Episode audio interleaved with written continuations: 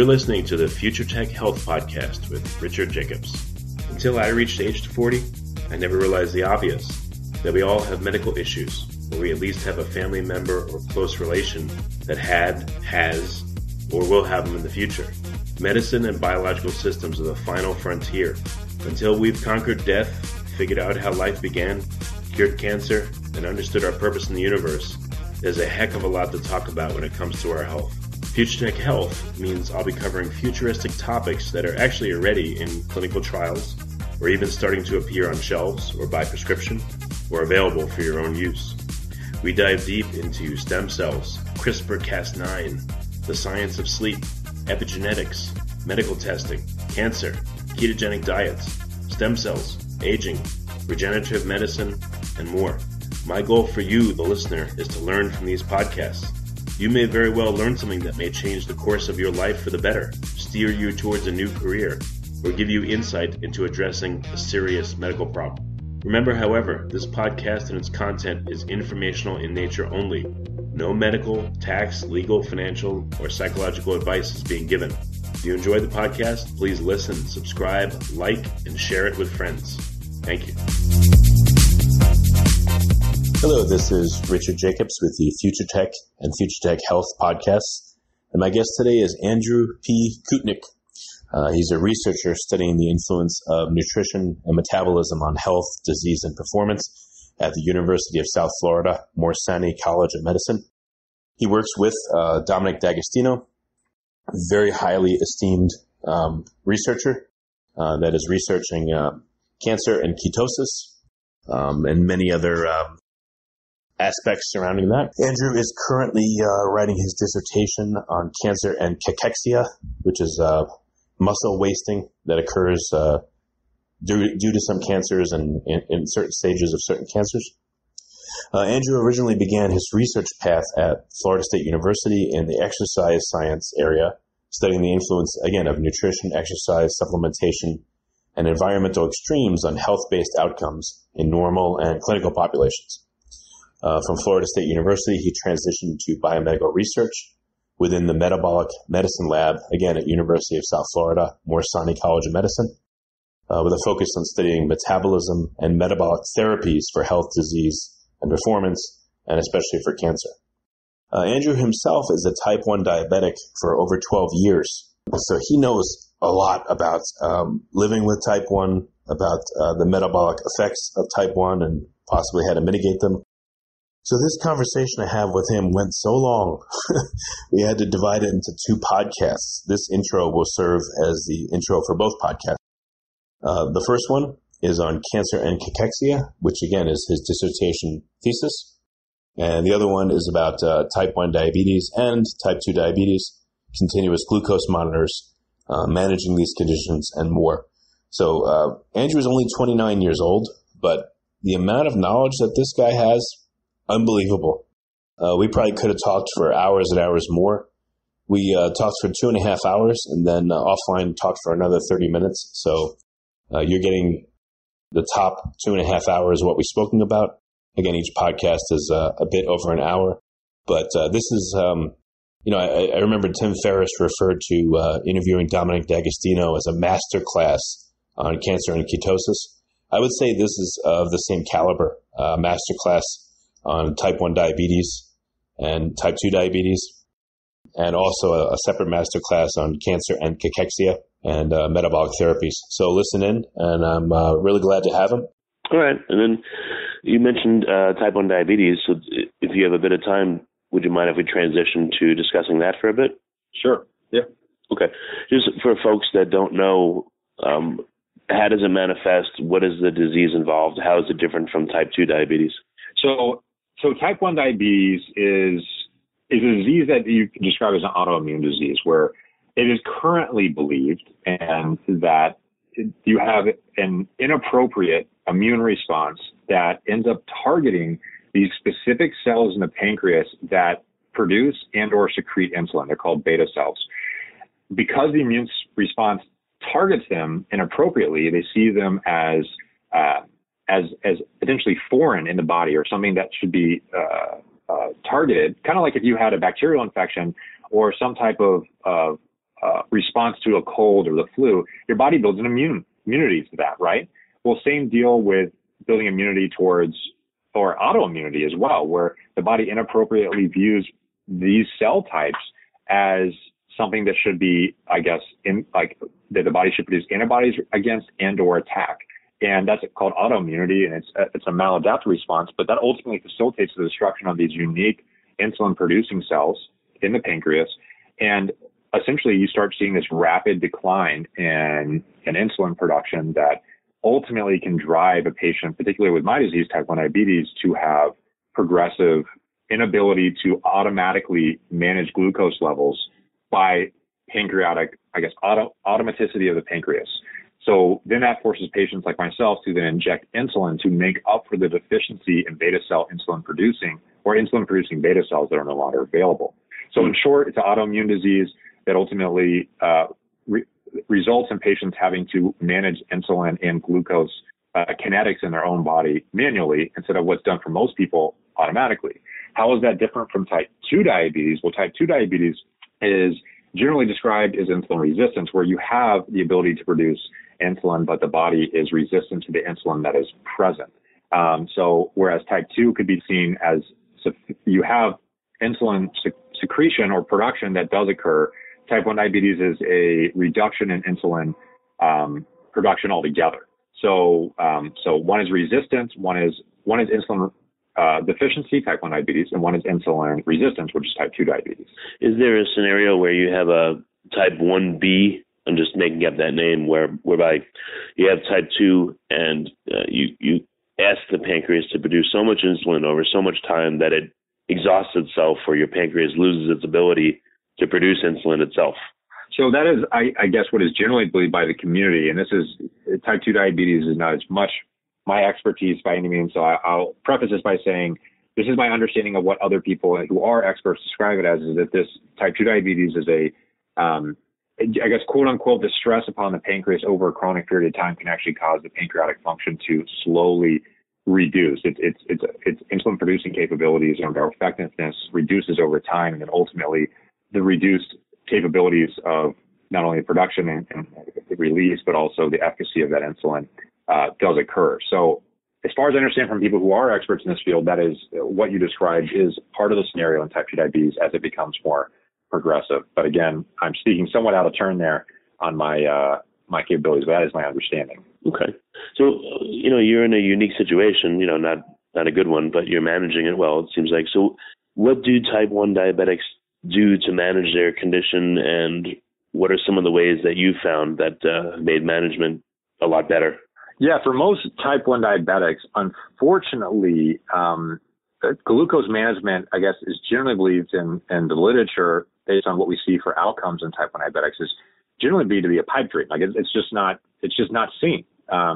Where the average hemoglobin A1C across many large population studies, and as a caveat to most people, anything I'm talking about here actually you can be found on a 3-part series I wrote on this, about 80 pages, about 200 or so references describing this whole entire scenario. Because I thought it was important to kind of dive into this issue in more detail, because I did a talk on this, okay, and I felt like it was important to also complement that with much more detail describing the rationale, so people could look at that information and decide what I have to say, whether they believe it or don't, and look at the evidence for themselves and at least be open-minded to considering that. But I literally made a website with just andrewkoutnik.com for the exact reason, just to put this information.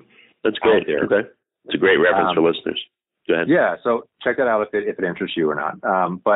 So a lot of the current strategies for type 1 diabetes management. So I guess I'll back up because I didn't really fully address this. Most type 1 diabetics currently, I would argue the average hemoglobin A1C, if you look at most large population studies where they quantify or assess hemoglobin A1C, is around 8. An 8 A1C, to give you perspective, normal is anything less than 5.6. And then 5.7 or 5.6 or less. 5.7 to 6.4 is prediabetes, and 6.5 or above is diabetes.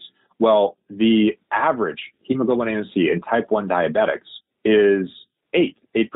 And that's an average blood sugar of about 183 milligrams per deciliter. Now, it's not a direct conversion, it's an estimation. Jeez. But that just gives you a perspective of normal is I generally believe to be 80 to 120. I know some people believe that the more you can keep that on the lower end of the 180 or 80 to 120, the quote unquote healthier that may be over the long haul, over someone's life. But that's kind of an open-ended topic, a different topic altogether. But type 1 diabetics are sitting on average at about 183. Now, the problem with that is that these hemoglobin A1Cs are a reflection of the average blood sugar over a period of time. So, and we also know that fluctuations in blood sugar can also slightly elevate hemoglobin A1C. So it is responsive to the flux in glucose. But when you look at the standard deviation in the mean blood glucose in type 1 diabetics, it's unbelievably high, meaning that you could have a high your average hemoglobin A1C of 183, but the standard deviation be like somewhere between 60 to 90 milligrams per deciliter. I mean, it just depends on what study you're looking at, but you could see it as high as 100, you could see it as low as 50, but the average is somewhere in that.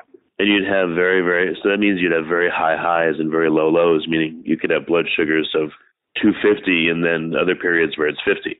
I would argue that if you look at how most type 1 diabetics' blood sugars currently look, based on the literature, that most type 1 diabetics are flying all over the place with their blood sugar. That is what the literature shows. I can also tell you as a type 1 diabetic, that's not hard to accomplish either. It's if you do things the traditional way, that's not uncommon. That's actually somewhat expected it is expected for a type 1 diabetic to be dealing with that. I argue that doesn't have to be that way, but that is currently the standard for most type 1 diabetics. The current approaches, the current treatment strategies for most type 1 diabetics are things like carbohydrate counting, basal bolus protocols, intensive treated therapy, insulin pumps, continuous glucose monitors, closed loop systems. Man, there's other emergent things like islet cell transplants, these vaccines that people are interested in, stem cells. All these things are some of the current things that are either being investigated or being done. But the most common things currently done are carbohydrate counting. It's this idea that you eat like 15 grams of carbs and that's 1 unit of insulin. So a carb to IU unit or carbs to units of insulin ratio that you utilize. And then basal bolus is just this concept of you have multiple types of insulin. So most people don't maybe even appreciate this, but type 1 diabetics have to, that you actually have a subtle release of glucose that occurs throughout the day. And as a consequence, type 1 diabetics have to take something called a basal insulin, an insulin to cover the basal excretion of insulin or glucose that occurs throughout the day. Now, bolus, when I say basal bolus protocol, I talked about the basal portion of it. Those are things called Levemir or Lantus or these longer-acting insulins that are more stable because longer release of insulin over a chronic period of time, somewhere is upwards of 24 hours in some of these insulin types. Oh, so if you don't address the basal amount, your glucose will drift up during the day from the time you wake until a point where it's, then if you eat a meal on top of it, it could really skyrocket. Is that the problem? Oh, yeah, of course. I mean, actually, yes, there's really, you have to cover basal as a type 1 diabetic. Or at least, I'm not a clinician. I'm not telling anyone what to do with their medical management, so I'll get that out there up front. But most medical professionals would argue that is just not even a question mark. You have to cover the basal or you're going to be chasing chronic elevations of glucose that happen all day long because that's what occurs. Most people are gifted with a functional pancreas. Well, I guess maybe not most people because we have this epidemic of type 2 diabetes that's occurring, but most people have at least a pancreas and at least beta cells present. And because most people have at least that, they have some automaticity to the basal glucose efflux that is going into the bloodstream that is causing elevations in blood sugar. But for a type 1 diabetic, because ultimately the end response is a very microscopic or absolutely depleted beta cell function, you have to cover that with basal level insulins. And so that's what's currently used for most people, or if they have as a side note, a pump, which constantly infuses insulin. These are different ways to cover that basal response. But the basal bolus is the bolus part of that is every time, as you mentioned, you have a meal, you would cover that with insulin. Now, traditionally, based on the kinetics of how some of these insulins should work and the carbohydrates for certain foods. So if I were to take a step back, so to kind of wrap that up in summary, you would bolus for the meals and you would take a basal for the glucose efflux that occurs over a 24-hour period. So if you didn't take insulin, the basal insulin, you would basically slowly go up all day. And if you didn't bolus for meals, you, of course, would have this really robust and quick elevation in blood sugar as a consequence of the meal. Of course, if you don't do either, you got a real problem. And that's actually what happens when patients actually end up in the hospital because they feel sick, lethargic, dehydrated, or throwing up. They're in ketoacidosis because they're insulin deficient. Their glucose is usually over 250 milligrams per deciliter. And their ketone levels, as a consequence of having no ability to shuttle nutrients out of the bloodstream into these cells that need nutrients, vastly upregulate ketogenesis to provide supplementary fuel. But in the absence of insulin, you cannot mitigate that gluconeogenic response. So you have this full-out attempt from the body to try and save the patient's energetic deficiency, but in doing so, there's no way to shut it off. And as a consequence, ketoacidosis results in super high glucose, super high ketones, and almost a replete or absence of insulin altogether. So the common wisdom right now is eat what you want, but keep this ballpark value of 15 grams of carbs to 1 unit of insulin, and make sure you have enough insulin to counteract whatever you're eating, supposedly. Correct, and that would be that makes total sense, though, right? So you have this rapid-acting insulin. So we have all types of insulin now. We have long-acting insulin. We have medium-acting insulins. We have regular insulins. We have rapid. We have all types of insulins now. So you think, okay, we have basal insulin. What's called the basal gluconeogenic, or just the basal glucose efflux. And then you also have these meals. So let's just use a rapid-acting insulin for these meals. That's the current paradigm. Most people do that. That's commonly recommended. However, if that actually worked, you would think that the blood sugars would be better, right? You have normal effective control of blood sugar levels across patients if those strategies were effective. But if you look at the literature, because basal bolus protocols and insulins for rapid and basal have been around for forever. So if those were effective, then you would think that these insulins would cover that. Well, they're not. I mean, they're not effectively doing that. So then the next question would be, what a patient just may not be actually effectively bolusing for the meal. Well, that might be possible, but it's unlikely that a patient who has type 1 diabetes, some are more flippant than others. Some are super vigilant. Even the most vigilant of patients, I would argue, have far from perfect control, because I'm also speaking anecdotally here, but we know this across a number of just how the pharmacokinetics of these molecules work. If you have a carbohydrate-based meal, let's say right now, Andrew goes to, Subway down the street. And he goes eats a sub, a 6-inch sub. I don't even know how many carbohydrates do. Let's just say like somewhere between 50 and 100, depending on what is put on it. And I say, okay, Andrew, I need my carb to insulin ratio is 1 unit of insulin for every 15 grams of carbohydrates. Let's say that it's 60 grams of carbohydrates. I need 4 IUs of insulin. Okay, I'm going to take my rapid-acting insulin before I eat, let's say 5 to 10 minutes. Or right when I eat, but let's say I did it five to 10 minutes before, because supposedly the time of onset from the injection is about 5 to 10 minutes prior to the meal. Then you eat your meal, and of course you just wait and expect your blood sugar to stay stable. Well, it doesn't. And the reason it doesn't is because when you inject insulin, okay, it depends on where you inject it, but you have to wait for the injection to actually be absorbed into the bloodstream first. So when you inject into the adipose tissue, it takes time for that insulin to make it into the bloodstream. But when it makes it into the bloodstream, then it's able to be distributed to the peripheral tissues. Insulin's glucose-lowering effect is mostly as a consequence of skeletal muscle and adipose tissue uptake of insulin. Meaning, when I say uptake, I mean binding to the insulin receptor, causing these receptors called GLUT4 receptors to go to the surface and shuttle glucose into the cell to be stored and or used for energy. Now, that's the normal response. But you do not see... So that's why you have this glucose-lowering effect, and that's why it's so important for the glucose to get from the injection site to circulation. But that takes time. It's not instantaneous. It's not rapid. It takes a period of time. Whereas a normal, healthy individual with a functional pancreas will actually see almost instantaneous glucose release. The reason being is because when we inject as type 1 diabetics or use a pump that goes through a cannula into the fat tissue, there's an absorption rate before it gets to circulation. Whereas a patient who has a functional pancreas, their beta cells actually have stored granulas that will actually release into circulation almost instantaneously.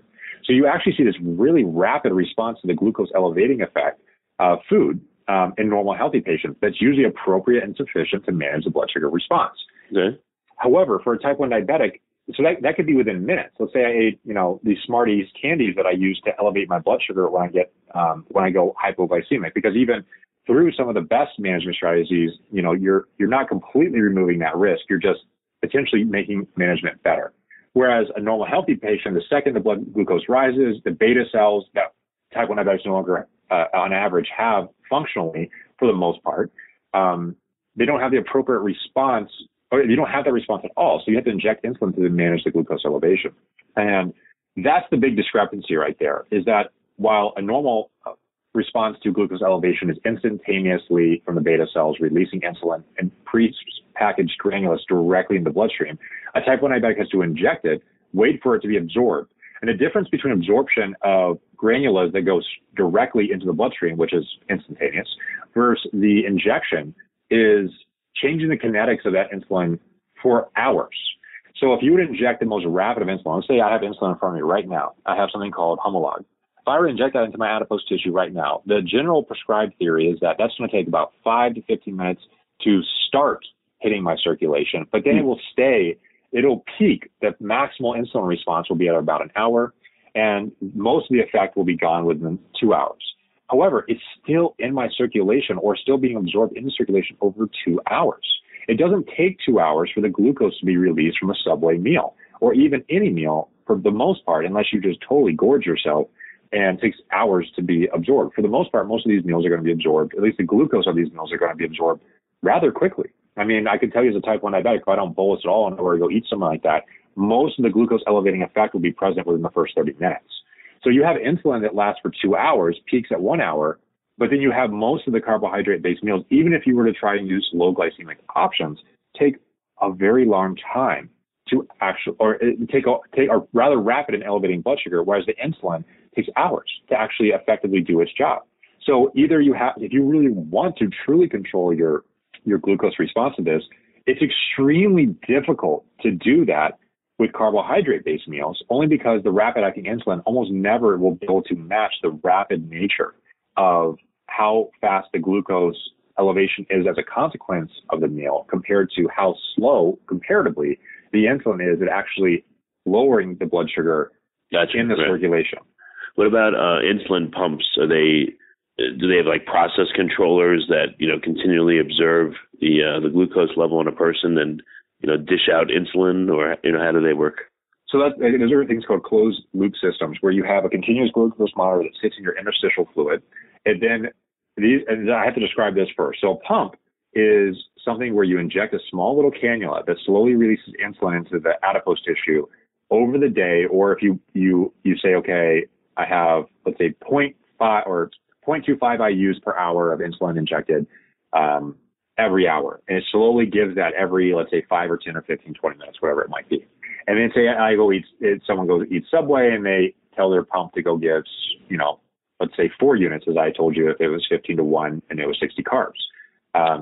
So that's a pump. So it basically just allows you to insert a cannula into adipose tissue and continuously release glucose into the adipose tissue cannula insertion spot. Then the other aspect of these loop systems that you're referring to is a continuous blood glucose monitor. Well, a continuous blood glucose monitor sits in the interstitial fluid. So you inject this cannula into your interstitial fluid. You then leave the cannula in. That cannula then attaches to a transmitter, which attaches to something like these devices called like Dexcom or Medtronic. There's Freestyle Libres. There's all sorts of continuous blood glucose monitors on the market right now. But how these continuous blood glucose monitors work is they insert a cannula. Those cannulas are coated with an enzyme. That enzyme is called glucose oxidase. When glucose is elevated in circulation, it will then diffuse into the interstitial fluid. As higher gradients of insulin are present in the circulation, it takes some time, but because there's a delay in what you actually see in the continuous blood glucose monitor for this reason, because what's in circulation takes some time to actually transmit or translate to the interstitial fluid. So, but when you have enough glucose in the circulation elevating, let's say that you're a type 1 diabetic and you ate that Subway meal and your blood sugar goes up to, you know, let's say you had it controlled at 100 and you ate that meal and you didn't give any insulin at all. Well, you'll probably go up to 250 to 300. That'd be my guess for most people. If you're a small child, it'd be much higher than that. But for the most people, you're going up at least 100 milligrams for that. So for most people, in most scenarios in a controlled situation. When that blood sugar elevates in the serum, because the body would digest that food in the stomach, then the metabolites from that food, you know, protein or sugar, carbohydrate molecules, this turns into glucose ultimately, and protein to amino acids and fat to lipid molecules. These all go, you know, through hepatic circulation, then hit your circulation, or go through, then get filtered or processed by the liver, and then that, of course, ultimately ends up in circulation. Now, those, that ultimate end product in circulation, you know, let's say you ate that, blood sugar elevates, that elevated blood sugar will slowly cause insulin to be absorbed into the interstitial fluid as it elevates in the serum. So it's kind of like this gradient thing where if you add more water, or let's say you add more molecules to the main, I guess it's kind of hard to describe other than saying if you had these three canisters, let's say that had this big a visual for people. If you had a tub or a fish tank, right? And in the center fish tank is the main fluid, and you have these filters that break the fish tank up into three compartments. So you have, they're like little filters that are these really, really small holes that allow for whatever you put in the main compartment to then slowly, through a diffusion gradient, to go to these side compartments. So you put these filters from the main compartment to the side compartment of the fish tank. Let's say you dump a bunch of glucose into the main compartment. Well, it will take some time for the diffusion of that glucose, although in a fish tank example, it happened pretty quickly. But in the glucose to interstitial fluid scenario, it takes time for that glucose as elevated in the main compartment to slowly diffuse into these side compartments. And one of the side compartments, so then one of the side compartments is the interstitial fluid, and these cannulas that have these glucose oxidase enzymes will pick up these elevations in the interstitial fluid. So it's downstream of glucose elevation in the blood. And the reaction of glucose oxidase with glucose produces something called D-glucono-1,5-lactone. But it also, as a byproduct of that, produces hydrogen peroxide. Hydrogen peroxide actually creates a signal that can be detected based on the sensor that's inserted. That sensor is then transmitted to a receiver that you're able to get a signal. Okay, so more glucose, more signal. Less glucose, less signal. You then use your blood glucose meter to then say, my blood sugar right now is 200 because I just had a Subway meal. And I'm getting this in your receiver, because I put in 200 into my receiver, which receives the signal from the transmitter, then that will tell the receiver what the ratio of signal to glucose level actually is, or an estimation of the ratio between the two. And then you have a continuous blood glucose monitor that will then tell you what your estimated blood sugar is over a chronic period of time. And you give it continuous updates so it can stay as precise as possible. Now, go ahead. Oh, so have you worn a CGM? Yeah, I'm actually wearing one right now. I wear a Dexcom. I used to wear a Medtronic, and I switched over to Dexcom. I found it to be, at least at that time, more effective. But I will say that these things have become way more accurate than they ever used to be over a period of time. I find them to be very, very good at least getting delayed trends in blood sugar elevation. I guess they're best seen as blood sugar trend indicators. They're not necessarily exact because you obviously have to make a couple of assumptions to assume that whatever's happening in the blood automatically happens in the interstitial fluid, like that there is automatic diffusion of that glucose in the blood into these interstitial compartments. That's one assumption, which is generally true, but maybe not always happening ubiquitously just like that. And you also have to assume that the ratio you're getting from the two are equivalent. And you also have to assume that the enzyme is able to sufficiently cause a linear response to the amount of glucose to hydrogen peroxide produced. I mean, you have all these things that are assuming with these CGMs, but they've gotten pretty good at getting them accurate. At least I can speak from an anecdotal person who has to use these to try and manage their blood sugar levels on a regular basis. Well, just so you know that I'm here with you, as I'm wearing one too, a Dexcom G6. So. But I'm actually in the process of trying to get a G6. I have a G5 right now, which I definitely love. It has been amazing upgrade from what I was using previously. So I actually have to get, you know, go through the whole insurance deal to get one, but I'm hoping to get one of those soon. Okay. Well, if you don't mind, can I ask you some questions about the, you know, I know that you're different than me. I'm not type 1, but I'm seeing some strange trends in it. So I wanted to ask if you have any insight into it.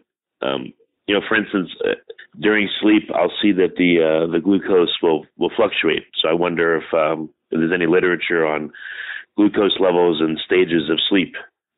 So yeah, so there's actually, and I think this is where I got to get into the whole personal thing about type 1 diabetes and how insightful it can be.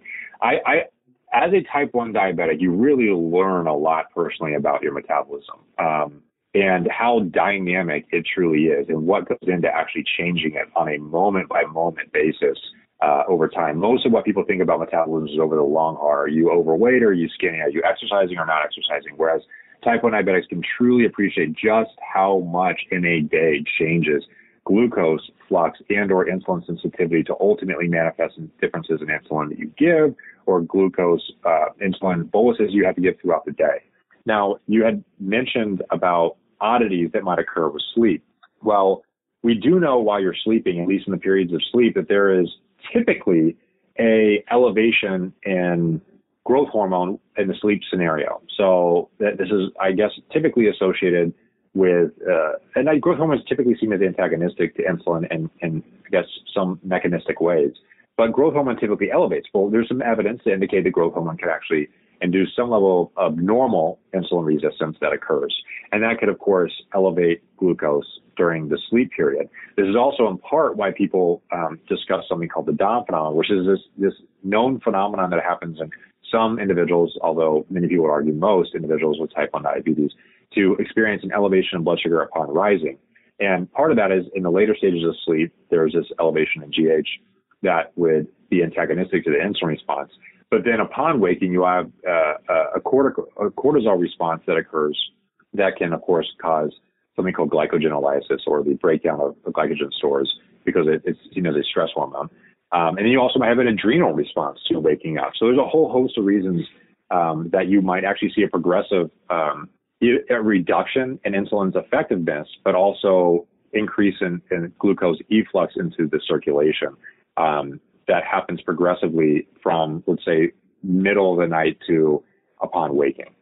Yeah, that's what I see is I'll see my glucose will be at one level, and right near the end of my sleep, it starts to rise. And then once I wake up, it rises a little bit more, and then it stabilizes. Yes, and there's a lot of literature to describe why people currently believe that's happening. A lot of that is the GH response that they believe is causing an antagonistic response to insulin during those periods of time where GH is elevated, but also upon rising, you do have these cortisol responses upon rising, part of the wake period. But also, some people believe there's an adrenal response as well to just the wake period. And what you're describing is kind of, so you said you do or don't have insulin resistance. Oh, I do. Yeah, I've been overweight for many years, and I've been improving my diet, so it's been getting better. I've had my insulin levels tested, but definitely still have it.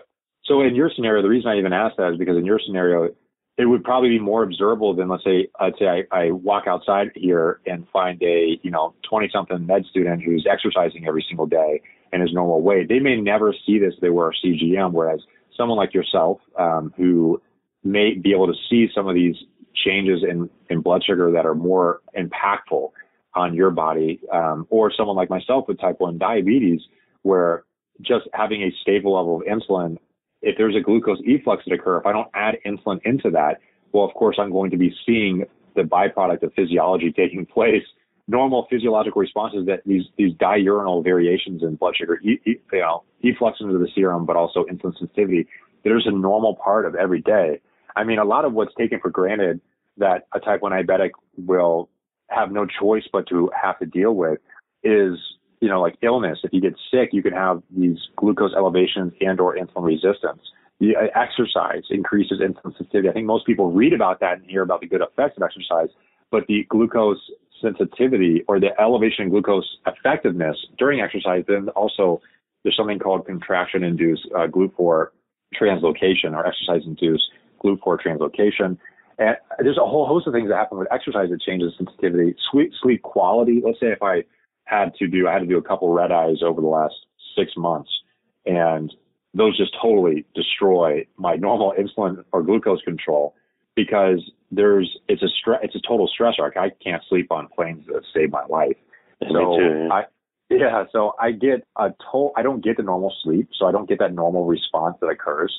And then I have this, I can feel this like underlying discomfort, and I'm assuming probably an elevation in things like cortisol, though I'm making an assumption when I say that, that are probably driving, elevation in glucose into the serum. Things like caffeine, stress, hormonal fluctuations, just the time of day can change insulin sensitivity and or glucose deflux. That all go into managing on an everyday basis. And I guess I would argue that that's most salient in the type 1 diabetic. Well, I could tell you some things I've noticed. So, last night I went to the movies and I just, my weakness is popcorn. So I had some popcorn and I went from 85 to 115. Right. And then I went for a walk because I don't like it up there, even though that's not that high, but. And then, I did some exercise, went for a walk, et cetera, and I got it down, I don't know, to 80. And then I stopped, and then it went down to, I don't know, about 70, and then it rebounded back up to, to 90. But I've seen, for instance, that exercise pretty quickly can lower your glucose level. I'm not sure what's happening, in the background with the insulin levels now that the insulin's been released and all that, but that's one thing I've noticed, for instance. Yeah, there's an interesting study describing some of the changes that are revolving around GLUT4, insulin-induced effects on GLUT4 surrounding exercise, such as, your heart rate elevates, so the heart rate elevation means higher circulation or more circulation of these insulin molecules that can then have a better propensity to potentially bind to receptors. You also have insulin-independent GLUT4 upregulation that can occur absent of insulin, meaning that you can have GLUT4 translocation and then glucose uptake that can occur because of exercise. And some people believe that's because of contraction-induced effects in skeletal muscle. So there's definitely some reasons why there are good, there are changes in the effectiveness of insulin that occur with exercise, certainly. I mean, that's a very explored topic in the literature for sure. Well, I don't know if this will be advice, but if someone's experiencing high blood sugar, maybe something they could do to mitigate it very quickly, in addition to insulin if they have it, but is to, again, exercise or go for a walk to bring it down quicker than just letting it sit there at a high level. And I would say, and that might be the case in a type 2 diabetic scenario. I know some type 1 diabetics who might use that for mitigating blood sugar elevation, but I would almost go to say that there are so many variables in a type 1 diabetic's life that influence insulin sensitivity. So let's say I'm in your same exact shoes. Let's say we both went to the movies together. You paid, of course, because I'm a grad student, I'm poor. And so you buy me popcorn. I eat the same amount of popcorn for you as you. And let's say that I'm like, okay, you know what? I think I need. Let's say I ate what most people eat when they go to the movies, a whole bag. So let's say I don't even know how many carbs that would be. It's been so long since I calculated those things. Yeah. But it's, let's just say 100 to 150 carbs. And let's say, let's just go 125. So at 125, let's say I do that 1 to 15 ratio. Let's just say 150 because that would be so much easier to do math-wise. So that's 10 units of insulin. I take 10 units of insulin and I go to 300.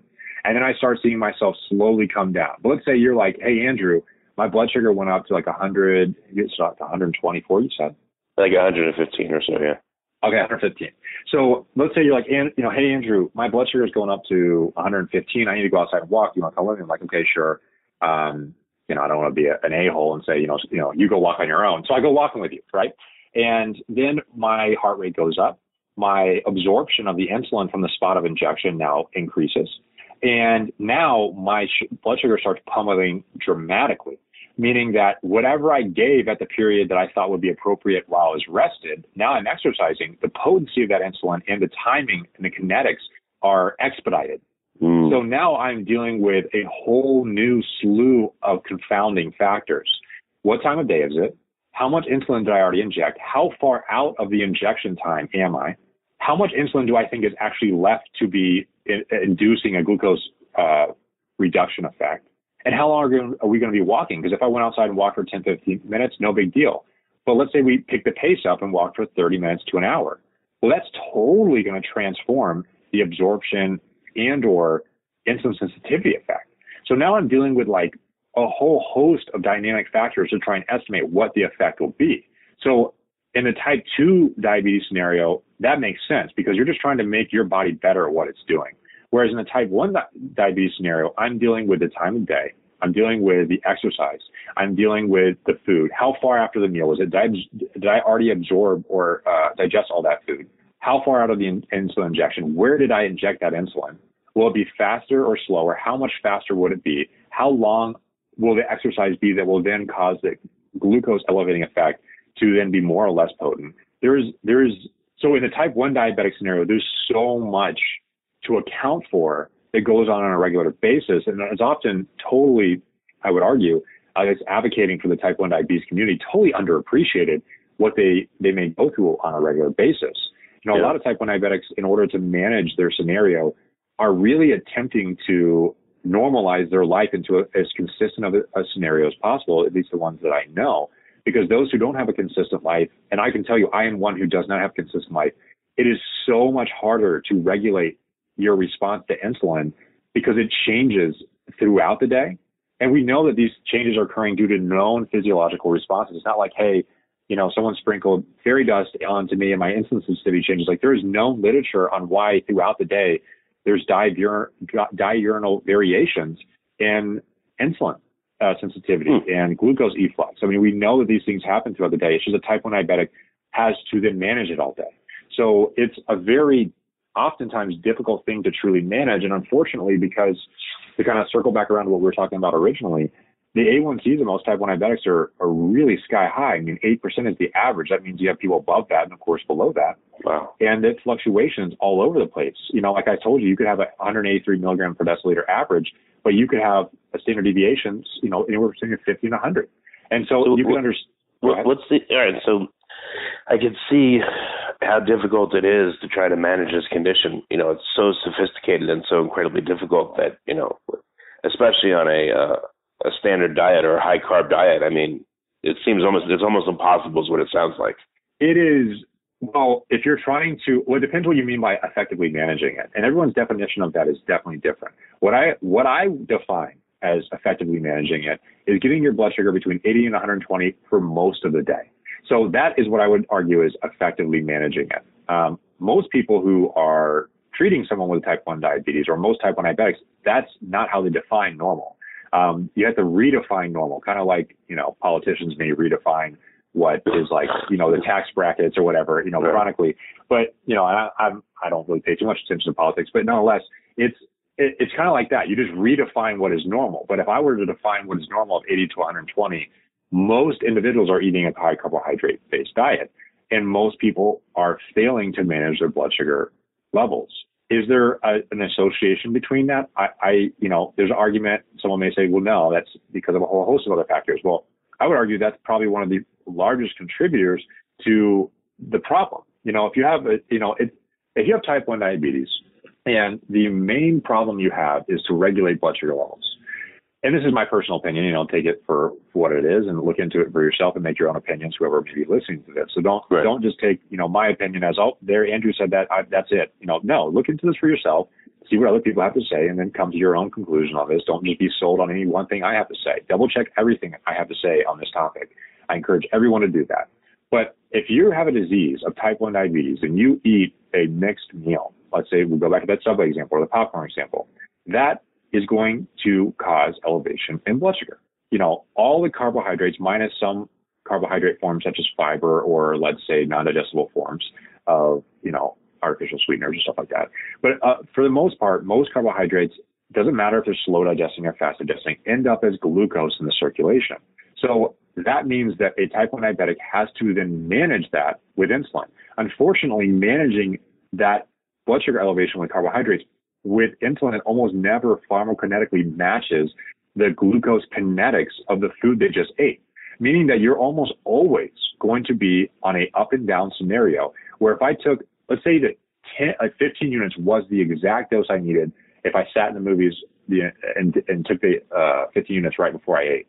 Right. And that's exactly how much I needed. Well, do I inject that before I eat because the elevation will peak at 1 hour? Or do I take it right when I eat so that I'll have the elevation, but it will slowly be brought down over the 2-hour period? Well, it never will match. So you have to do what you can to, I guess, mitigate that. But nonetheless, the absorption rate of its effect lasting for the most part over a 2-hour period, and those carbohydrates getting in, usually mostly within the first 30 minutes, those don't match. I mean, those don't match at all. So it's not surprising that if you're putting more glucose into the system based on any type of meal, that it'll be exceedingly more difficult to manage that with any form of insulin that's currently available on the market. So how do you deal with that? Well, you can look at the literature and see the average blood sugar response and see how most people are dealing with it. They're just doing the best they can to manage it right now based on what is the current lifestyle of most people.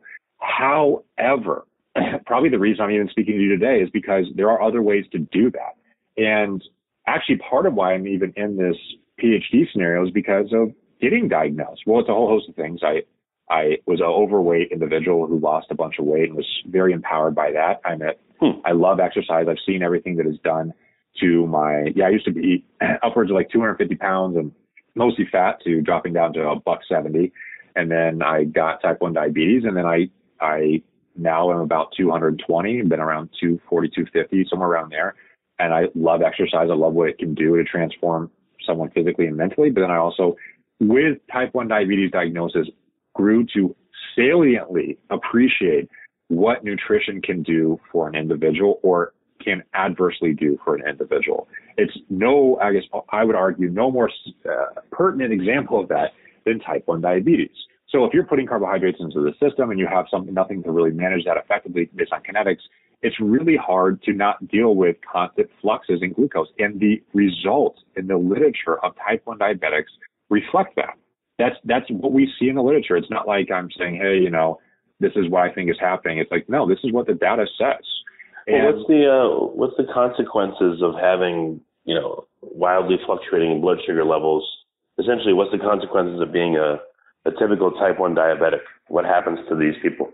So I usually describe that in two scenarios, the acute and the chronic. So the acute effects are, let's say that your average is 180. Well, you're hyperglycemic, right? So you're already above 120. You're hyperglycemic. There's a whole host of symptoms. You can Google hyperglycemia. There's a whole host of symptoms that accompany hyperglycemia. So most people are sitting in hyperglycemia all the time. So you have the symptoms of hyperglycemia all the time. And then you're trying to do what you can to mitigate these elevations in blood sugar, or just because of food, or maybe it's just because it's high and you injected insulin to bring it down. Then you have to deal with the flux of insulin. I can tell you the rapid decrease in insulin is something that definitely causes a unique physiological response. This is very anxious. It's very anxious, anxiety provoking, because it's this really rapid reduction in glucose that has this very pertinent feeling associated with it. It's not so pleasant. And let's say you go hypoglycemic. Well, on the short end of things, the symptoms of hypoglycemia are reduced cognition, because, of course, you don't have as much glucose circulating to be able to have a functional brain. But then you also have the consequences of reduced capability. You have shaking, you have irritability, all these things that would typically accompany someone who may only have experienced this if they haven't eaten all day and they don't normally fast. So they might get minor hyperglycemia if they don't eat all day and they're used to eating 6 meals a day or 4 meals a day. And they may feel that, hey, I can eat like a horse. I'm so hungry. My brain is foggy. I'm irritable. That is minor hyperglycemia. A type 1 diabetic may experience twice the severity of a hyperglycemic moment within minutes compared to someone experiencing that only after fasting for an entire day. So, I can inject insulin right now. And I am sitting in front of a fatal dose of insulin right now. I could inject 2 months insulin right now that would kill me. I mean, that's just reality. And you can look up in the news every year of a type 1 diabetic who, because of mismanagement, unfortunately, that's what happened. And it's terrible. I mean, it's terrible that this is a fear. And this is most commonly described in parents of children with type 1 diabetes, because you're somewhat unable to truly, you're battling two things.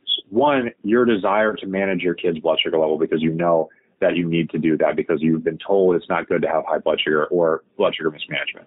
And you have a child who probably doesn't want to be injected all day, be different than their peers, but they have a disease that is inevitably forcing them to be different than their peers.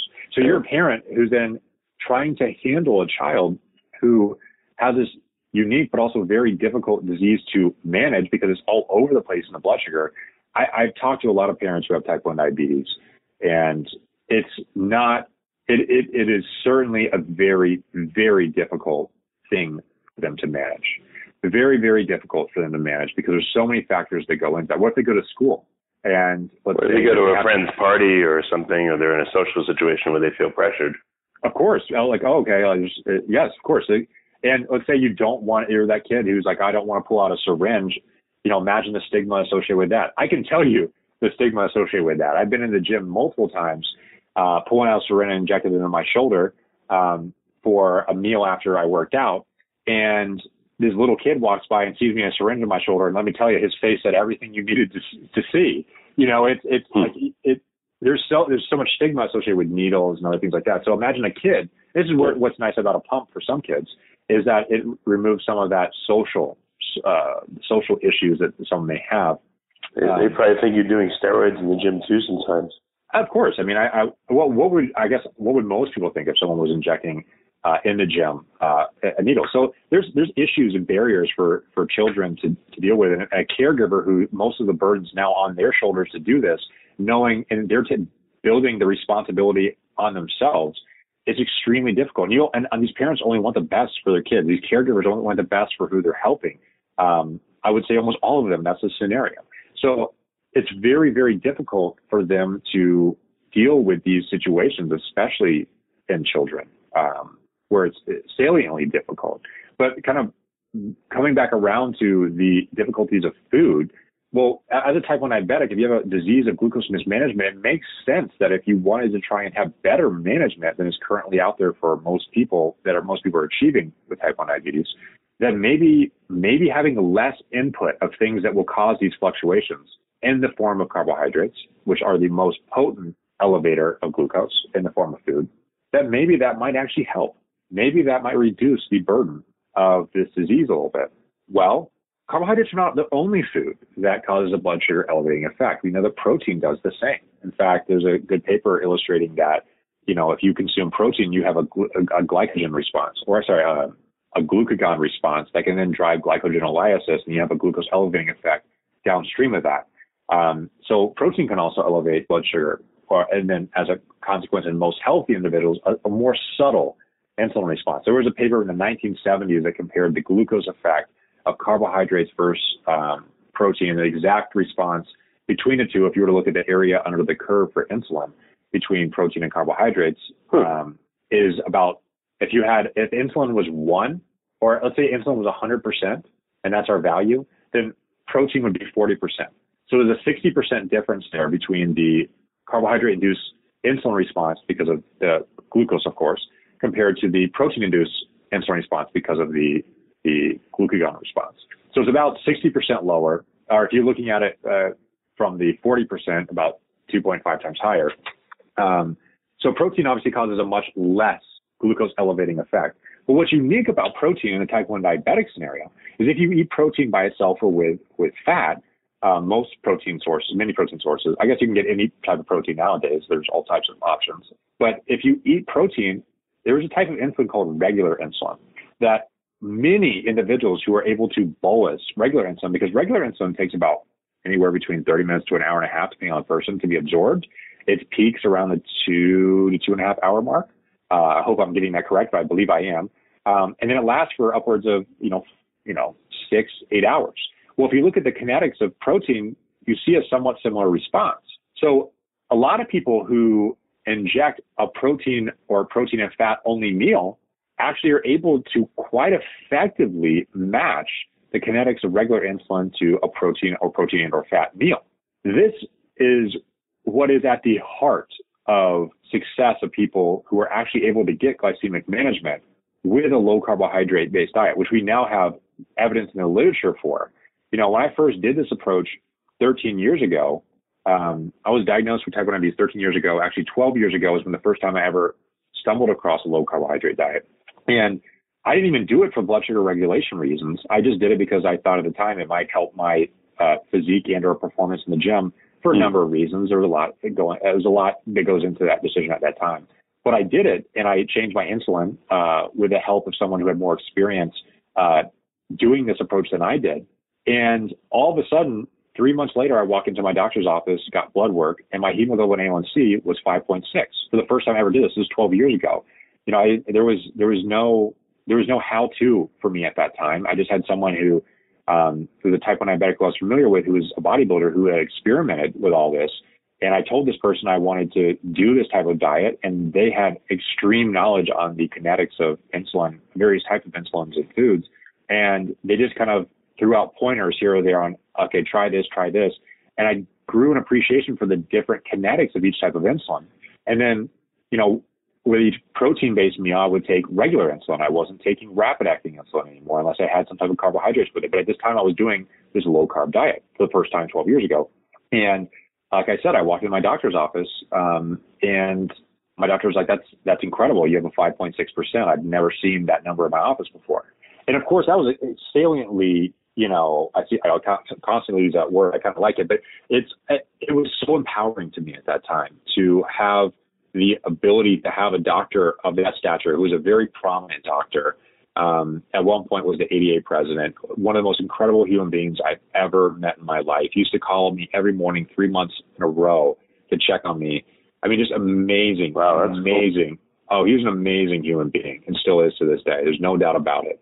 And hearing that reinforcement was so incredible. And I was like, wow, there's something to this. I didn't even consider the blood sugar regulating effects. But wow, this is powerful. And I almost never found myself going low. I almost never found myself above 120. I was almost never below 80 and almost never above 120. And I'm like, well, this isn't normal. Like, this isn't what was happening before. And is this with low carb, or was it a ketogenic diet, or what kind of macros were you having? Yeah, the first time I ever did this, I would argue, is almost like the Atkins approach, where I didn't know what I was doing. But I just basically had as much protein as I wanted and as much fat as I wanted. At every single way, I was probably consuming anywhere from 200 to 250 grams of protein and 200 grams of fat in a day. And I was just having very low carbohydrate, really high protein, and really high fat, and bolstering that with just regular insulin throughout the day with a basal insulin of, at that time I was using Lantus. And it was amazing. Like, and at that time I didn't have a CGM, you know, I would just never see my numbers out of this normal range. And, you know, I was sold because I felt better too, you know, without having these fluctuations all the time. I was like, wow, this is pretty amazing. I didn't expect this to happen as a bodybuilder. I was just worried about how I was going to do in the gym. You know, at that point in my life, I was, you know, 17 going on 18. The only thing I cared about was how I looked. Right. So, you know, but then I saw this byproduct of this eating strategy and this insulin strategy combined together. And I was like, this is incredible. And over the last 12 years, I tried a number of different nutritional strategies, mostly trying to figure out how effective or ineffective it would be for not only in the gym and performance, but also for my blood sugar management. And over that 12-year period, I have yet to find an approach as effective as this one is for glycemic management. And there are some that are particularly ineffective for glycemic management. But this one is one that is particularly effective. And now we have literature, you know, before, you know, there was a 2018 meta-analysis that came out. I think it was Balthus Turton, T-U-R-T-O-N. I might be butchering that, but they did a meta-analysis on type 1 diabetes and low-carbohydrate diets in 2018. I mean, we're talking mid-last year, there was a discussion on this. And that meta-analysis, and for those who aren't familiar with a meta-analysis, it's a summary of studies. So basically, you take all the studies on the topic, you have a selection criteria, and you then evaluate the selection criteria, the studies in the selection criteria based on, you know, so you exclude certain studies, you include certain studies. But what they found in this study, I guess, to summarize it, is that there was not enough evidence that a very low carbohydrate diet had any meaningful effect on glycemic control at all. And this was mid last year. But if you were to look at that study and micro dissect out the study, and this is, again, all on, I do this, I think this is on part 3 of the, on my website describing this, if you break down individual studies there.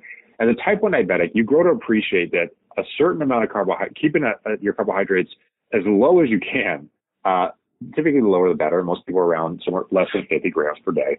And that's in the form of fibrous carbohydrates, not in the form of, hey, I got my 50 grams of carbohydrates and Twix bars. you know, it's because of this slow, it's the fiber that you want from that. And also it has a much less glycemic response, almost nil or null glycemic response. So you want that. You don't want just your 50 grams of carbs from rapid acting carbohydrates. That's not a benefit to this scenario. But yeah, I can tell you, like, when I've had a meal that's, you know, all protein and fat and almost no carbs, my blood sugar doesn't move at all. It'll be at, like, let's say 85, and it'll just stay that way, which is really cool. And I don't eat so well. It moves. Yeah. That's, well, congratulations to you. I mean, you, that's something that seems that at least it was like a acute scenario. And I guess there's also evidence in the type 2 diabetes scenario that can be a chronic management strategy for people.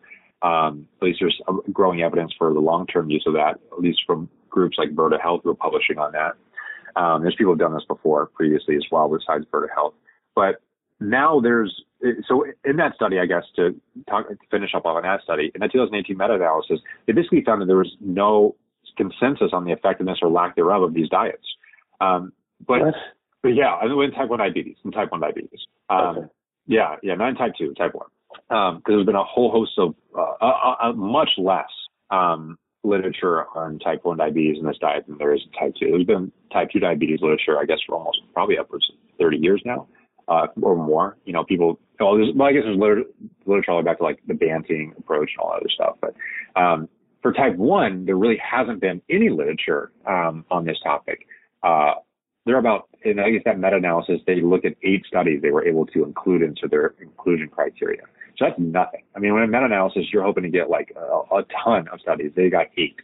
And those 8 studies had low carbohydrate defined in a whole host of different ways, which means carbohydrates as 40% or less of your kcals, 25 to, I guess, less than 25% by kcals, and then less than 50 grams per day. And those are the different criteria of what they call low carb, because in the literature community, low carbohydrate is defined in a whole host of ways. One way, the typical dietetics low carbohydrate definition is less than 45% by kcal carbohydrates, because that's low for most people. You know, it's lower than most people consume, so they call that low. Whereas most people, I guess, in the ketogenic diet community, they don't really consider it very low or low unless it's less than 50 grams, because that's most of the literature that most people are studying in this field where there's been health promoting effects are seen. It's less than the 50 gram scenario, not less than 45% by kcal. So, and I can tell you as a type 1 diabetic, if I start having more carbohydrates than I need, you know, we're talking more than 50 grams per day. And I just said general number, everyone will be different. If I have more than that, then of course my blood sugar is going to be harder to control, because then I'm starting to have to manage this. I'm basically having to chronically fight a roller coaster. So the less chance I have of going on the roller coaster at all, the better at management. So I know that personally, that when you get above that, those grams of carbohydrates, things get difficult. So I looked at that meta-analysis, and I only looked at the studies that actually defined low carbohydrates less than 50 grams. And when you do that, you only find 12 subjects across 3 different studies. And in those studies, and that those individuals, 2 of them were just a single diabetic in 2 different studies, and one of them, and in fact, I think one of those studies wasn't even in the meta-analysis, but there was essentially 12 subjects, and I show this on a little table, showing that if you had less than 50 grams, these people were able to actually effectively get normalized hemoglobin A1C of 5.5 or less. And that is so important, because if you know, it's only 12 subjects, you can almost view that as 12 anecdotes if you look at it from a research perspective. You know, most trials have at least that number in an individual study, you know, and this is across 3 studies where you only have 12. So at best, this is scraping the bottom of the barrel of evidence for trying to understand whether this is or isn't effective for people using it. But then there was this paper came out in Pediatrics out of a group called Type 1 GRIT. You know, anyone who's doing low carb and has Type 1 diabetes probably is familiar with this group. It's a group of low carbohydrate dieters. And it's an interesting story, because I had been doing this diet for 12 years on and off to manage my disease, and I only went off of it to try new things to see how effective it was, but always using this diet as a foundation to knowing this diet works. Like, this diet works for me.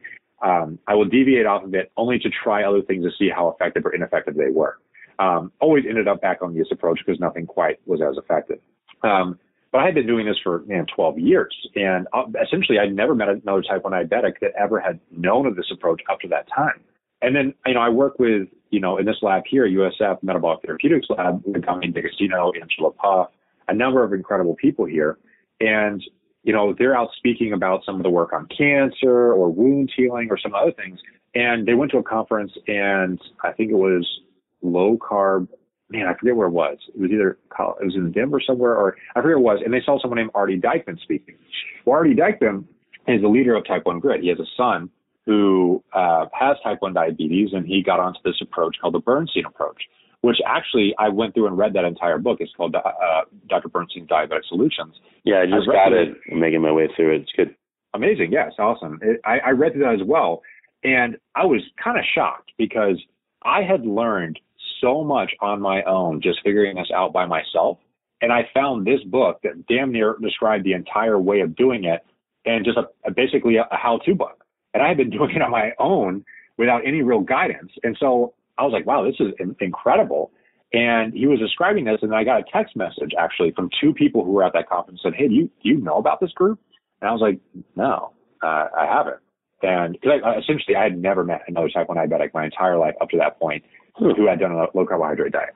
And they're like, you should check it out. So I check it out and end up getting invited. It's a private group. You're only allowed in the group if you are type 1 diabetic, or they have a public group for anyone to see. There's a private group for only type 1 diabetics or caregivers. And I got invited into the private group because I'm, you know, type 1 diabetic using this strategy. And I was blown away. There were little kids in this group, man, like 5, 6, 7 years old, with completely flatline blood sugar levels that were unbelievable. Wow. A1C. And then on top of that, not only flat blood sugar levels, which is completely uncommon in the pediatric population. The pediatric population, their average hemoglobin A1C is higher than the average for most people. So they're sitting even higher than the normal, for type 1 diabetics, that is. And these kids were killing it. I mean, just knocking out of the park. And it really inspired me. Like, it really, really inspired me, and it encouraged me a lot. And there was this opportunity at University of South Florida to actually do a TEDx talk. And I said, you know what? I have done this for so long on my own. It was really hard as a scientist to get up and talk about a diet and say this is an effective management strategy because it was an anecdote. And as a scientist, you grow to appreciate that your anecdote, even if it's your own, may not work for other people. There are enough examples of that in science. You see it. I see it in my own experiments. It's something that I grew to appreciate as a scientist. So I was never really willing to speak out on this topic because I felt like I could be a one-offer. And I joined this group and I see kids and parents alike, or kids and adults alike, just nailing it out of the park in glycemic control, achieving glycemic control that less than 2% of all type 1 diabetics achieve, achieving blood glucose stability less than 4% of all type 1 diabetics achieve. I mean, it was literally unbelievable. And it just kind of blew me away. And I was like, this opportunity came up to do a TED Talk and apply for it. And I applied for it at USF, ended up doing it. And around that same time, Harvard and Duke came out with a study looking at a survey study looking at the medical outcomes of the type 1 GRIT group. So because the word got out that the type 1 GRIT group was doing so well, achieving results that basically no type 1 diabetics were achieving, you know, Duke and Harvard got very interested to explore this group and wanted to evaluate them. So they did. They undertook, with the help of Arty Dikeman, people like Kerry Douglas, David Ludwig, Eric Westman, a whole host of individuals. I'm not even naming, you know, Bernstein was a part of this. So there's a whole host of individuals who are part of this, this study who really helped put this together. And I'm certainly not naming everyone who did all this, but they essentially surveyed the group. And I don't mean like, hey, this group went online and filled out a survey. They had doctor-confirmed data from these patients illustrating that these individuals, in fact, were achieving, on average, a 5.67% hemoglobin A1C. And inclusion criteria was only 3 months on the diet. Oh, wow. And, yes, and that's to put this in perspective. And this is what made me so much more empowered to even have a conversation with you here today. As a researcher, I'm always hesitant to do that, especially when it's something that just worked for me. Okay. But I know it's working for other people. And as a type 1 diabetic, you know, the current strategies out there, there is no effective management strategy right now. In 2000, there was a New England Journal of Medicine paper that came out that literally revolutionized the field because they did beta cell transplants back into patients, and they were able to normalize glycemic control within 3 months. Well, it was only in 7 patients. It was less than 10, but I believe it was 7. And they were able to get the average hemoglobin A1C into the normal range, less than 5.6 or less than 5.7, sorry. in that patient population. And it literally changed the entire field of type 1 diabetes research and hope that there might be a cure around the corner. That didn't happen, unfortunately, because a year later it was published that those beta cells that were injected in those patients were slowly dying off, meaning that the beta cells they injected were slowly having an autoimmune response. And they knew this was going to happen eventually, because anytime you have beta cell transplants, you're on immunosuppressants. The reason you're on immunosuppressants is because it's expected that the immune system will attack those implanted cells, these donor beta cells or insulin cells. So, but just in 7 patients, in the New England Journal of Medicine, and back in 2000, one of the most highly, probably the most cited paper in all of type 1 diabetes research, completely revolutionized the field. And here we have a paper in 2008, and there was nothing since then. And then, of course, those beta cells died off, and now they were stuck in a situation of trying to mitigate them dying, and it just nothing has worked for effectively managing type 1 diabetes. And then this paper comes out in 2000 in Pediatrics. The senior author was David Ludwig on this, and Leonard's from Boston Children's Harvard affiliate hospital was the first author on this, put together analysis of this type 1 diabetes group, type 1 GRIT. And this study showed in 300 patients, 42 or 46 of them, which were children, were able to have completely normal blood sugar on average.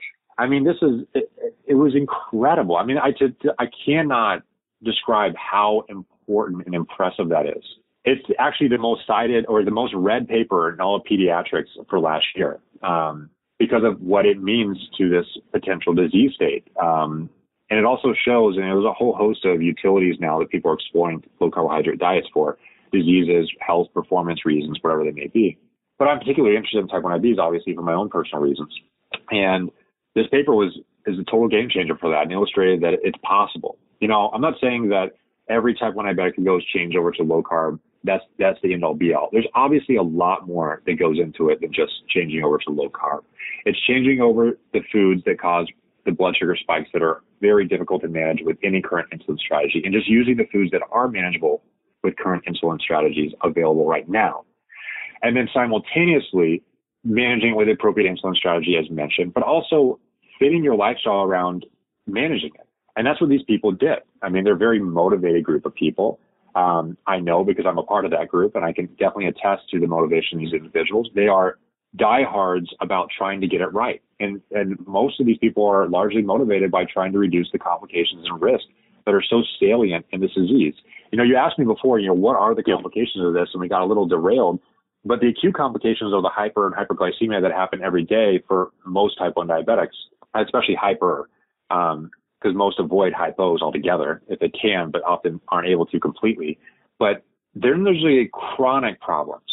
The chronic problems are what is motivating to a lot of people in this group, because I outlined this in the write-up in part 2 of the write-up online, but you often don't hear about all these complications. I was actually kind of quite upset when I started reading about this, when I was actually in this PhD program, more aware of the literature on this topic in type 1 diabetes. I was actually kind of angered because I was never told about half of these things, and maybe that was for the better because there was no strategy to really get over it or to overcome them. Okay. But you're essentially set up for increased risk on average if you get average results for type 1 diabetes for all 10 of the leading causes of death, all 10 of them. So diabetes is one of the leading causes of death. You have increased risk for all the other ones as well.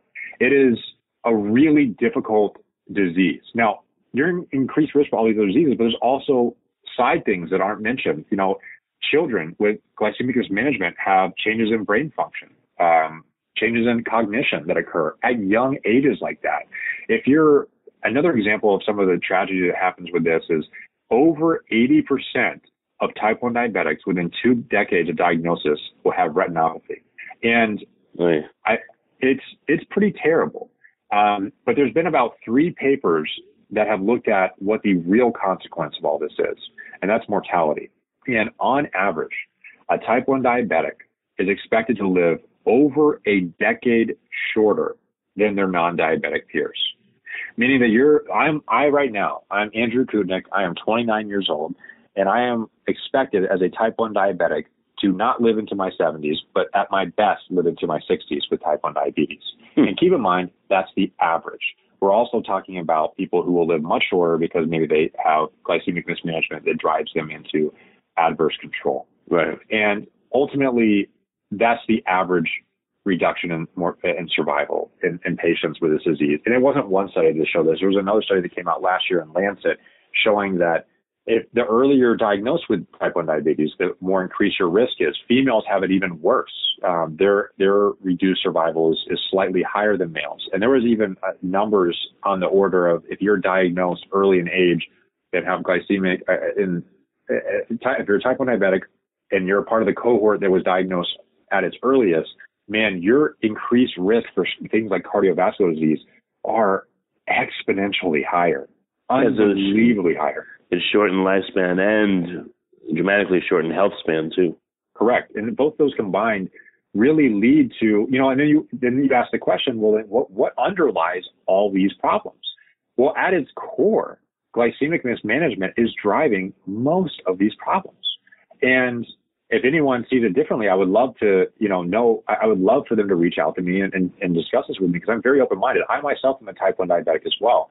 I also want to find the best strategy. I am no fan of any one diet at all.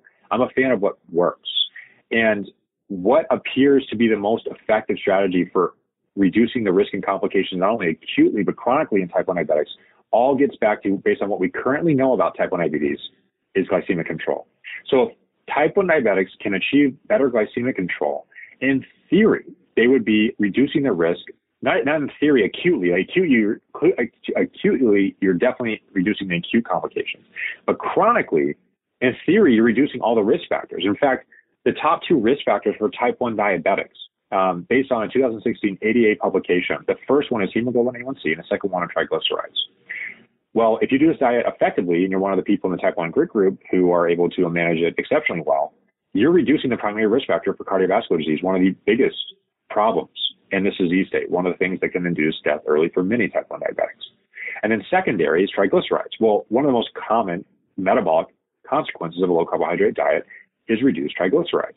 So you're reducing the assumption that this diet is helping type 1 diabetics is largely based on everything we know about the physiology of the disease, how it manifests, and how it progresses to cause adverse outcomes.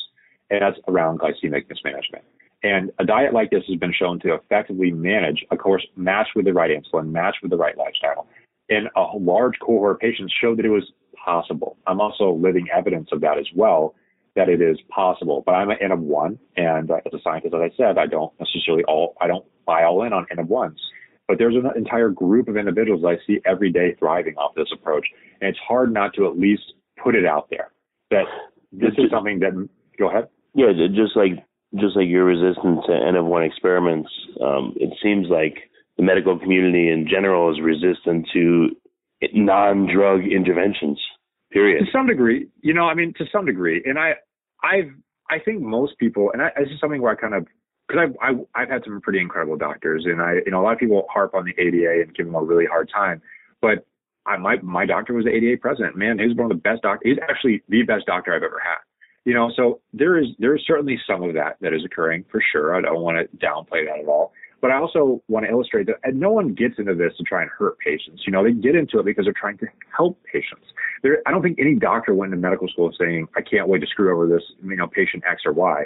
They went into it, I'm sure, because they at least in part wanted to help someone have better health. So it's just, unfortunately, the tools currently given aren't doing that. And there are a number of concerns in the medical community, especially from providers, about the adverse outcomes of a disease like that. And that's part and why I actually went into quite extensive detail to try and outline what those arguments are. Some of the concerns are ketoacidosis, hyperglycemia, pediatric growth, cholesterol, long-term health. Doctors feel like there's compliance issues with the diets, that may reduce quality of life. And then there's people who are concerned about protein and kidney health. And I argue that if you view at this disease in its entirety, the 30,000-foot view of what people are concerned about with this disease versus what it actually provides, I argue that it's overwhelmingly in favor of the hopes of what this diet may provide. Mm-hmm. If you dive into this, I don't even know if you have time for this, but I can address every single one of those concerns currently out there in the medical community that are currently rising. So some of the common concerns right now in the medical community that I've heard of or heard from patients who have heard from doctors who are concerned about doing this approach. Well, the first thing that pops up is ketoacidosis. If you're doing a diet like a low carbohydrate diet, would that not elevate ketones higher and then put people at risk for ketoacidosis? Well, risk for ketoacidosis is associated with actually increased hemoglobin A1C. So the higher the hemoglobin A1C, the higher the risk for actually getting into ketoacidosis. And this is, of course, associated with glycemic mismanagement. But if you're able to actually effectively manage your glycemic control, but also your hemoglobin A1C, you're vastly reducing the incidence and risk based on the risk factors for ketoacidosis. Additionally, it's a very common healthy response for, and anyone in the endocrinologist community will appreciate this, fasting and or carbohydrate restriction, a normal healthy response to that is a slight elevation or, modest elevation in ketone bodies. That's normal. Ketone bodies get a bad rap in type 1 diabetes specifically, and got a bad rap in the health community as a whole from type 1 diabetes, where you see pathological levels of it. But that's typically over 10 millimolar when a type 1 diabetic goes into diabetic ketoacidosis. It's nowhere near the same thing as a normal, healthy ketone level of quote-unquote nutritional ketosis, and some people would put that around 0.5 or 3 millimolar. It would depend on the person, right? Yeah, I was going to say, people are happy to be one millimolar. Forget about 10. Right. So, and that's the normal range. And we also have an emergence of evidence as to the health promoting effects of these molecules that have arisen. So, in many ways, we have as a community, at least in this community I'm familiar with, have reevaluated ketoacidosis or ketones as a bad thing. But in the type 1 diabetes scenario, ketoacidosis in theory would be reduced because you're actually having better glycemic control and your risk of having ketoacidosis events, which I would argue nutritional ketosis is normal homeostatic glucose, moderate to low ketones, and low to moderate insulin, a sufficient amount of insulin to manage ketone levels. Whereas ketoacidosis is over 250 milligrams per deciliter glucose, over 10 millimolar ketones, and extremely low, insufficient insulin. It's a completely different physiological scenario. So that's the first one. Okay. The second one is hyperglycemic risk. So there's the idea that if you have A1Cs that are lower, that you're at increased risk for running hypoglycemic. Now, there's good reason for that, because there was a huge study conducted called the DCCT and EDIC trial, which actually looked at patients doing intensive insulin management. So they called it intensive then.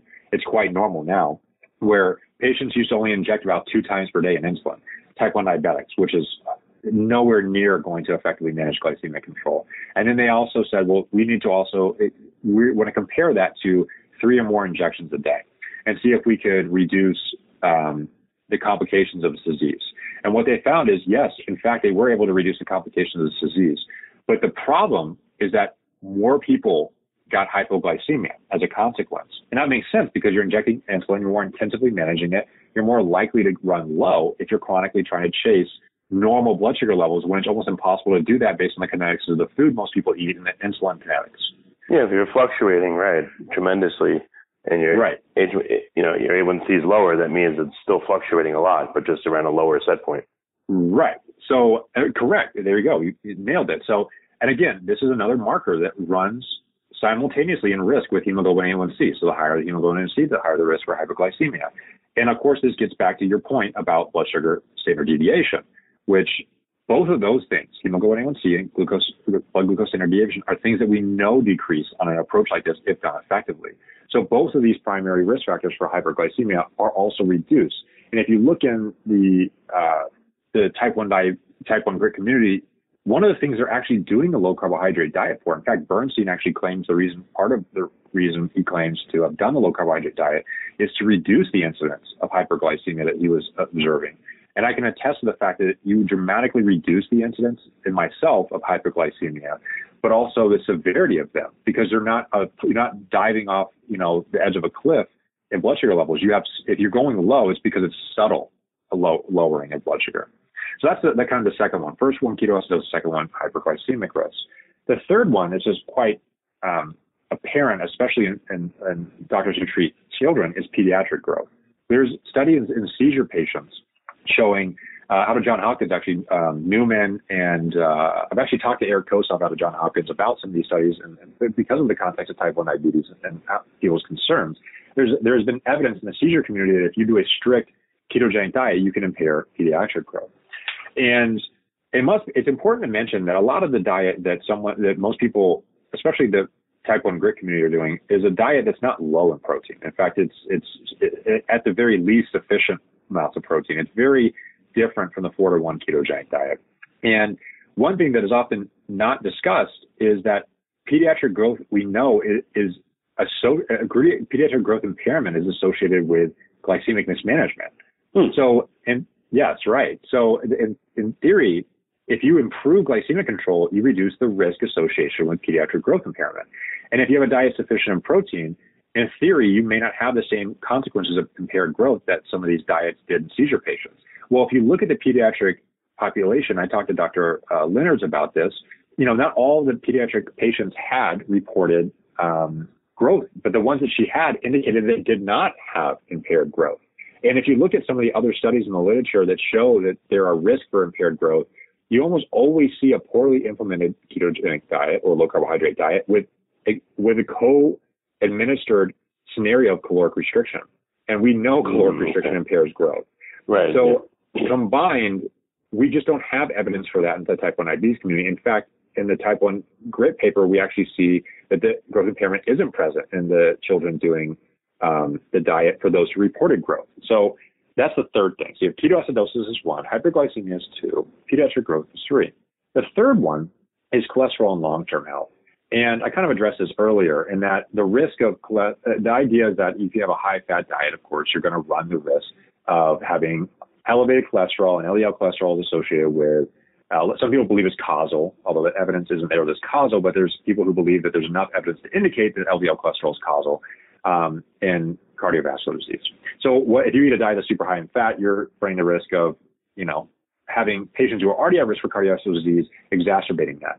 What, again, getting back to that 2016 paper for what actually is the highest risk factors in type 1 diabetics for cholesterol in cardiovascular disease, hemoglobin A1C and triglycerides are number 1 and 2. And these are both things that we know reduce on this diet rather remarkably.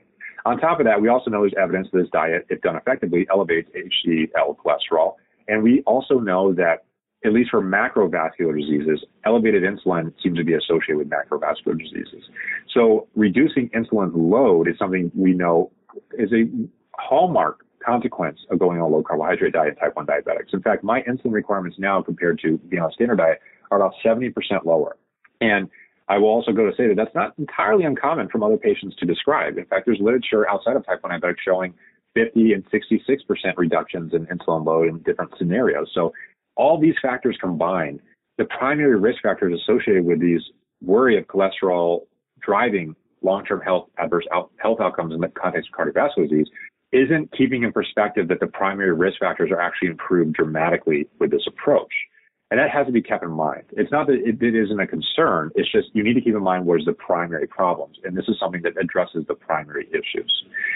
Now, the last two things are, the first of the last two things is compliance and quality of life. We know that doing any diet, and I guess the concern is, okay, if you do a low-carbohydrate diet, it's restrictive. You walk in the grocery store, you're walking away from the center of the grocery store basically entirely because that's mostly carbohydrates. Right. And so patients aren't going to comply to that. There's no way they're going to do that long term. Well, there's evidence that that's true. That is true. Patients have reduced compliance on a low carbohydrate diet, but the reduced compliance is no different in a low carbohydrate diet as it is from an Ornish diet or any of these other style of diets that people are implementing. It's the same. The reduced compliance is the same no matter what diet you're trying to complete. The compliance issue is not unique to this diet. It's the same for all diets. Now there's an issue with, I don't have as many food options, but we know that because of the expanding interest in this low carbohydrate sphere, that there's a whole host of readily available package-based foods that people can buy and currently eat. And I do find this diet at something that I actually currently do enjoy because it's most of the foods I do enjoy are part of this diet, especially on the meat and eggs and fish realm. But the last thing is... It's a pretty delicious diet, actually. You could eat a lot of great stuff. Yeah, and I would argue, I'm super biased on that, so keep that in mind, but I agree. I do enjoy it. I find a lot of people also do enjoy it as well. I'm sure some people won't, but, you know, there's always some who will and won't. The last thing, though, that I think is important to always consider is we know glycemic mismanagement can impair quality of life. We know that living a life where you're constantly running roller coaster is going to impede your ability to live the most fulfilling life. And I can tell you that is absolutely true in my life. But if you're able to have a scenario where you actually are able to acutely control your glycemic control, and that translates into feeling empowered over a disease that you felt completely crippled by, that, I would argue, might improve compliance long term, because you don't have a choice in type 1 diabetes. If you have it, you have it. You have to deal with it. If you can find something that helps you manage that, that's something that I would argue would never hurt your glycemic control, or it would likely not hurt your compliance. If anything, would drive compliance. Well, yeah, that's what I was going to say is, you know, many drugs have side effects, which would make it hard to comply with taking them, especially if they're really intense. But if you have something like a ketogenic diet that makes you feel better and is not so hard to be on, it would drive compliance. I would be like, I feel better doing this. I want to keep doing it. Yeah, and I'm not here to tell you that it's like the easiest thing ever. Like, you are walking away from certain foods. It does take an educational process from the patient and the physician on how to do this. It's not, there's no gimme and there's no freebies in this, right? It takes real effort. But damn near anything in life worth having does take real effort. And if you're dealing with a disease where the acute complications in a day of fluctuating around, running hyperglycemic for most of your life, and having those salient, really powerful hyperglycemic moments is something that we know impairs quality of life. So if you can dramatically reduce all of that, I think that it's something that might translate over to compliance. And we know that in the pediatric paper, of course, it's very biased because these people are highly motivated to be on the diet. Almost, I think it was 87% of the people enjoyed the diet. So that might have a lot to do with the fact that they were getting good control. And as a result, enjoy the diet. I actually personally choose to do the diet because it improves my quality of life dramatically for that exact reason. If I eat a carbohydrate meal right now, I'm like, oh man, someone had a birthday party and they had this or that. And of course you can make alternatives. You can go to Caroline's Keto Kitchen and there's all sorts of alternatives you can make that have similar flavor. Some don't all, but for the most part, you can make pizza, you can make donuts, you can make bread. You can make all these things as well if you wanted to eat them in low carbohydrate and be able to manage it with this eating strategy. But if you were to, let's say I were to walk next door and they had a birthday party for someone and they had cake. Well, I'm choosing not to eat that cake because I know what's going to happen for the rest of the day. It ain't going to be worth it. I will be running hyperglycemic, and the consequences of that hyperglycemia and glycemic mismanagement will continue and persist for the entirety of that day if I'm not able to correct it almost instantly. So that's something that has to always be kept in mind when someone says, well, you won't be able to stick with that long term. But they may not realize what a type 1 diabetic patient is actually dealing with when they don't have a strategy that effectively manages their glycemic control. The last thing, that's the second to the last thing. The very last thing is the concern of protein and kidney health. And there's concern that, you know, protein will cause kidney damage in patients who are already at increased risk for retinopathy.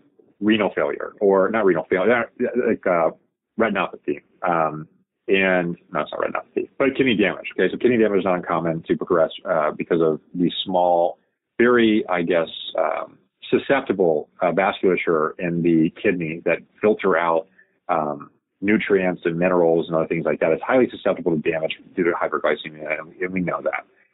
And people are worried, okay, well, if you have patients who are at risk for damage having elevated blood sugar damage in the kidneys, having a high protein diet wouldn't exacerbate it.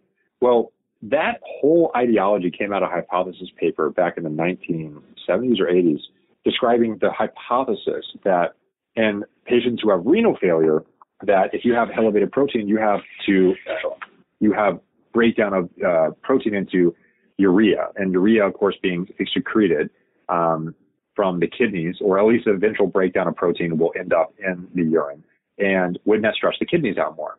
And that kind of perpetuated as low protein diets are able to help extend life at least a little bit in patients, in some studies, not all, patients with kidney failure. But there was a recent meta-analysis conducted by Stu Phillips and others showing that elevated protein diet is not associated with kidney dysfunction. And that they argue that a lot of the hypothesis surrounding high protein diets causing kidney dysfunction is largely driven based on just values where people just look across populations and not necessarily change values pre and post high protein diets. And in their study, they were not able to find any association with elevated protein and changes in kidney function over time. And, you know, protein is also an important part of a healthy diet. We know that getting all the amino acids is important and it may arguably could be optimal for things like growth and having a healthy diet. We know that protein is important for maintaining skeletal muscle mass. There's no doubt about that. When I talk about ketone bodies and their potential anti-catabolic effects and pro-synthetic effects in certain contexts, you know, protein, we know, has many of those same effects, if not more powerfully so in some scenarios, depending on the context. Just depends. And they haven't been directly compared, so that'll be an interesting thing to study in the future. But we know protein is very important for maintaining normal, healthy skeletal muscle. And we know that that's really important for overall health. So when we keep all this in perspective, and those who are concerned about this diet, I understand those concerns. They do make sense. It makes sense to be concerned about a diet that's kind of seems new, not necessarily recommended by a lot of people in the medical community.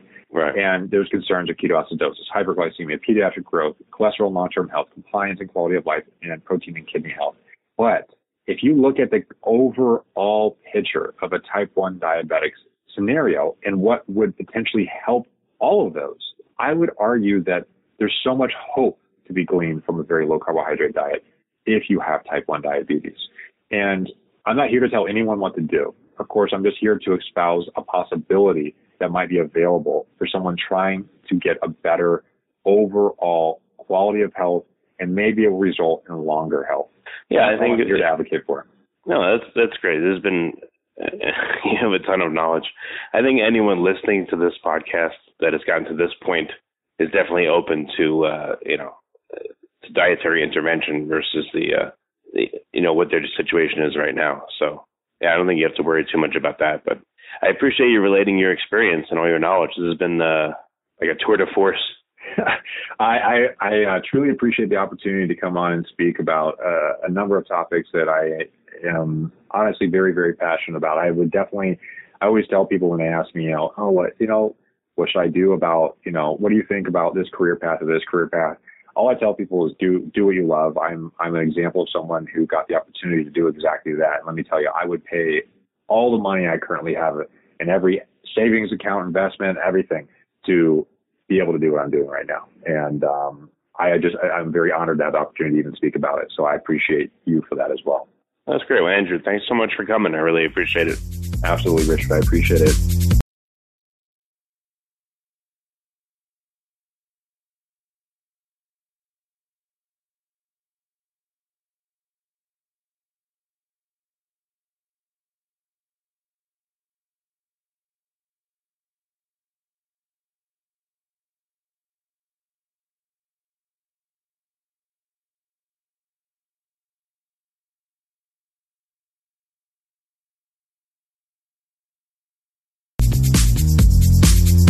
You're listening to the Future Tech Health Podcast with Richard Jacobs. Until I reached age 40, I never realized the obvious, that we all have medical issues, or we at least have a family member or close relation that had, has, or will have them in the future. Medicine and biological systems are the final frontier.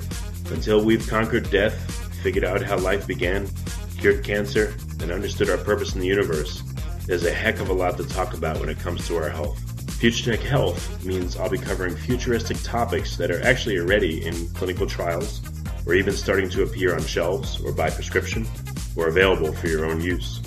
We dive deep into stem cells, CRISPR-Cas9, the science of sleep, epigenetics, medical testing, cancer, ketogenic diets, stem cells, aging, regenerative medicine, and more. My goal for you, the listener, is to learn from these podcasts. You may very well learn something that may change the course of your life for the better, steer you towards a new career, or give you insight into addressing a serious medical problem. Remember, however, this podcast and its content is informational in nature only. No medical, tax, legal, financial, or psychological advice is being given. If you enjoyed the podcast, please listen, subscribe, like, and share it with friends. Thank you.